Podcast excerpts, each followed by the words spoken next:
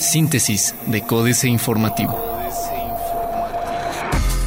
Síntesis informativa 18 de agosto, Códice Informativo.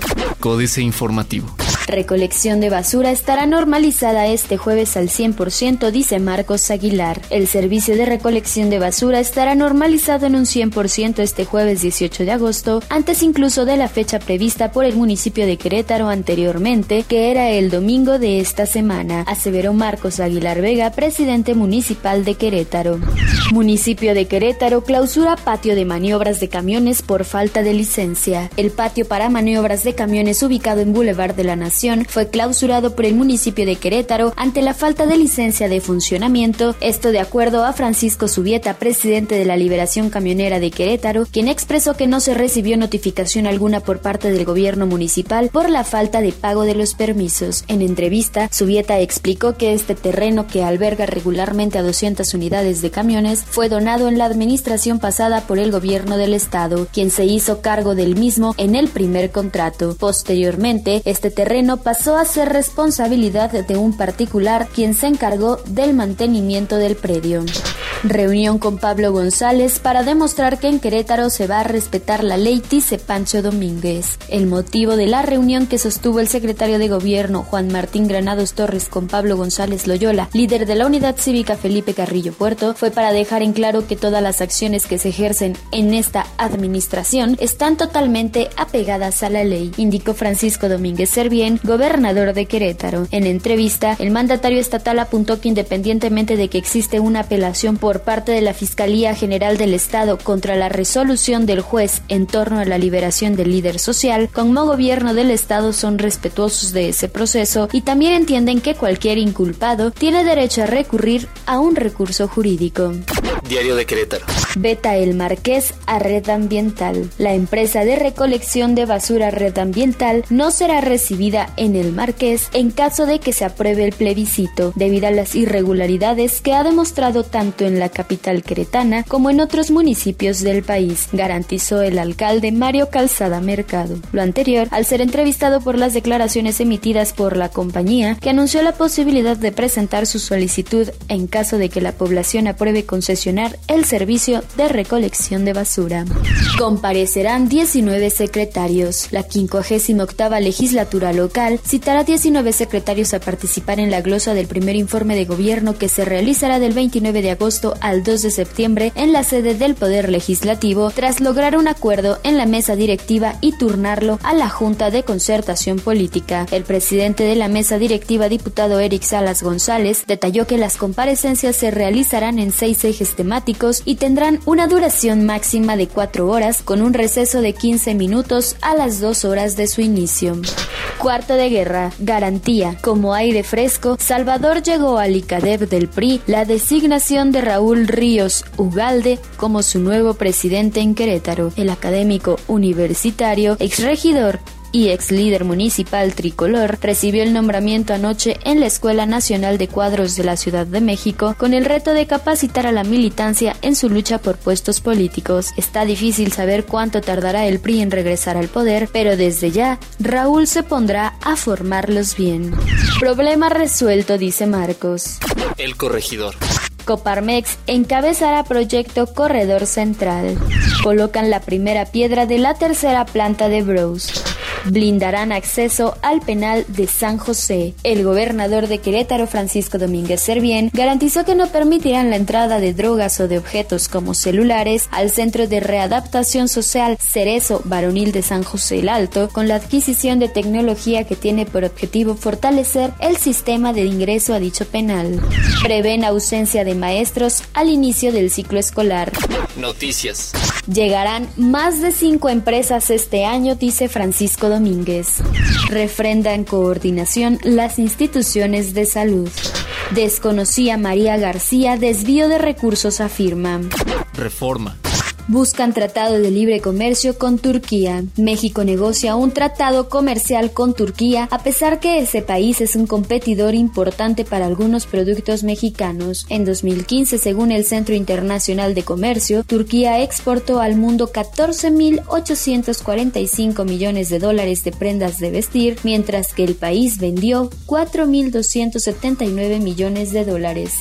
Se recupera entre líderes. El nivel de aprobación ciudadana del jefe de gobierno Miguel Ángel Mancera permaneció estable en 32% durante el último cuatrimestre, según una encuesta de Reforma a 855 adultos residentes de la Ciudad de México en el mes de agosto. No obstante, entre 417 líderes entrevistados vía correo electrónico, su imagen exhibe una mejora de 10 puntos porcentuales en el mismo periodo. Los temas en los que el jefe de gobierno se encuentra mejor evaluado son el abasto de agua y los servicios de salud.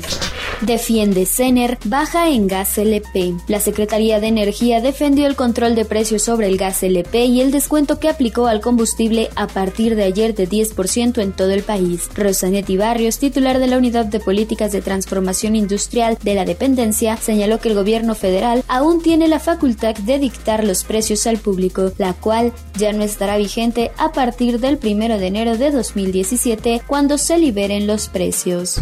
Pierde Sindicato de Trabajadores Petroleros de la República Mexicana, afiliados, no dominancia. La jornada. La corrupción cuesta a México 10% del Producto Interno Bruto, dicen empresarios. La corrupción cuesta a México el equivalente a 10% de su Producto Interno Bruto, es decir, 1.920.000 millones de pesos, lo que en términos porcentuales quintuplica el costo que este problema registra a nivel mundial, se reveló en el Foro Nacional Anticorrupción organizado por la Confederación Patronal de la República Mexicana, Coparmex. Los sobornos en todo el planeta suman entre 1.5 y 2 billones de dólares, lo que equivale a 2% del Producto Interno Bruto Mundial, según un informe de este año del Fondo Monetario Internacional, refirió Luis Almagro Lemes, secretario general de la Organización de los Estados Americanos, OEA, al inaugurar el foro con una ponencia magistral. Ven inversionistas a México vulnerable ante la caída en los precios del petróleo. Temor transitorio, la desaceleración en el consumo interno, aseguran banqueros. Se bajó el precio del gas LP a causa de altas utilidades de importadores. Excelsior. Aplauden a Jacobson, hay dudas en migración, piden reforzar canales diplomáticos. Senadoras celebraron las declaraciones de Roberta Jacobson, embajadora de Estados Unidos, ante la incertidumbre que genera un posible triunfo de Donald Trump. Sin embargo, alertaron que el tema de migración entre ambas naciones se mantiene como una zona delicada en la relación bilateral y es necesario ampliar los canales de diálogo y los canales diplomáticos. En entrevistas por separado, la priista Diva Gastelum, la panista Gabriela Cuevas y la PRDista Angélica de la Peña hicieron un reconocimiento del discurso diplomático de Jacobson al valorar la trascendencia de la relación de Estados Unidos con México, pero mantuvieron reservas sobre los alcances de la relación con el nuevo gobierno. Dan cárcel a 2 mexicanos en Venezuela por tráfico de drogas. Las autoridades venezolanas condenaron hoy a 15 años de cárcel a 2 mexicanos implicados en un ingreso ilegal al espacio aéreo de ese país. En 2014, en una operación de trasiego de droga, informó la Fiscalía General. El Ministerio Público venezolano dijo que las condenas se decidieron con base en las pruebas expuestas por los fiscales investigadores contra los detenidos. Los condenados fueron identificados como Milton Torres y Víctor Cardoza, a cargo de la aeronave que ingresó al país el 18 de octubre de 2014 con la misión de cargar droga en un parque nacional. Padres se confrontan por el regreso a clases. División en escuela de Oaxaca. A unos días del ciclo escolar 2016-2017, padres de alumnos de la escuela primaria Adolfo López Mateos en la colonia Linda Vista se confrontaron por diferencias en cuanto al inicio de clases en ese plantel del poniente de esta ciudad. Por una parte, un grupo manifestó su apoyo a la disidencia magisterial y se opuso al regreso a clases el próximo día 22 de agosto. Internacional. Uruguay busca aliviar tensión con Brasil por diferencias sobre presidencia de Venezuela en Mercosur. Cambios en el equipo de campaña de Trump le cansó ser bien portado. Jornada. Donald Trump, una vez más, anunció cambios en su equipo de campaña que indican que ya se cansó de portarse bien y retomará su identidad de insurgente maleducado, lo cual hace esperar que la contienda contra Hillary Clinton será cada vez más agresiva y personal. Trump instaló como ejecutivo en jefe de la campaña a Stephen Bannon, presidente ejecutivo de Breitbart News, influyente medio cibernético ultraconservador, y elevó a Kellyanne Conway al puesto de administradora de la campaña. Todo esto se interpretó como una remoción del presidente de la campaña Paul Manafort, por ahora permanece ahí, quien había sustituido a Corey Lewandowski como el jefe efectivo de la campaña hace solo un par de meses. Se desploma confianza de los británicos en su economía, dice sondeo. Arabia Saudita da señales de que podría elevar su producción de crudo a nuevo récord. Otros medios. ¿Cómo será el próximo sistema operativo de Google? Adiós a los comerciales con YouTube Red. El insólito hackeo que extorsiona a la NSA. América Economía. Cazador cazado. La Agencia de Seguridad Nacional de Estados Unidos, NSA, fue hackeada por una entidad que hasta el momento se desconocía y que robó una enorme cantidad de archivos de la agencia, entre ellos herramientas de infiltración. The Shadow Brothers son los responsables del arrebato de códigos de computación que sirven para penetrar en otros artefactos electrónicos. Financieras. Dinero. Cuando el predial es un dolor de cabeza, Enrique Galván Ochoa. Para cualquier contribuyente el pago del predial siempre es un dolor de muelas, pero en el caso del departamento de Angélica Rivera, en Miami, se está convirtiendo en más que eso. Ya es otro escándalo internacional. El presidente de México, Enrique Peña Nieto, dice un reporte de Univision Investiga, explicó esta semana que un controversial pago de impuestos de la propiedad de su esposa en Miami, hecho por un amigo empresario, era un favor de una sola vez. Su esposa estaba fuera de la ciudad y necesitaba a alguien en Miami para realizar el pago, dijo a la cadena mexicana Televisa. México S.A. Enrique Peña Nieto y sus profetas del desastre. Carlos Fernández Vega. El inquilino de Los Pinos está ofendido y se siente agredido, por lo que arremete en contra de quienes considera los causantes de todos los males, excesos, yerros y carencias, pero sobre todo de la ostentosa falta de resultados y el rechazo generalizado a su gobierno. Enrique Peña Nieto llega a su cuarto informe de gobierno con las manos vacías y la aceptación en el suelo, la peor de todos los tiempos modernos. Y los culpables de todo esto son, dice, los medios, los malos, desde luego, porque la mayoría está alineada. Capitanes. Jaime Hernández Martínez, el capitán de la Comisión Federal de Electricidad, tiene cancha libre para explorar nuevos negocios que pasan por la comercialización de gas natural, donde ya tiene 60 ofertas de nuevos clientes y ahora la renta de postes de luz e infraestructura para servicios de telecomunicaciones. Políticas.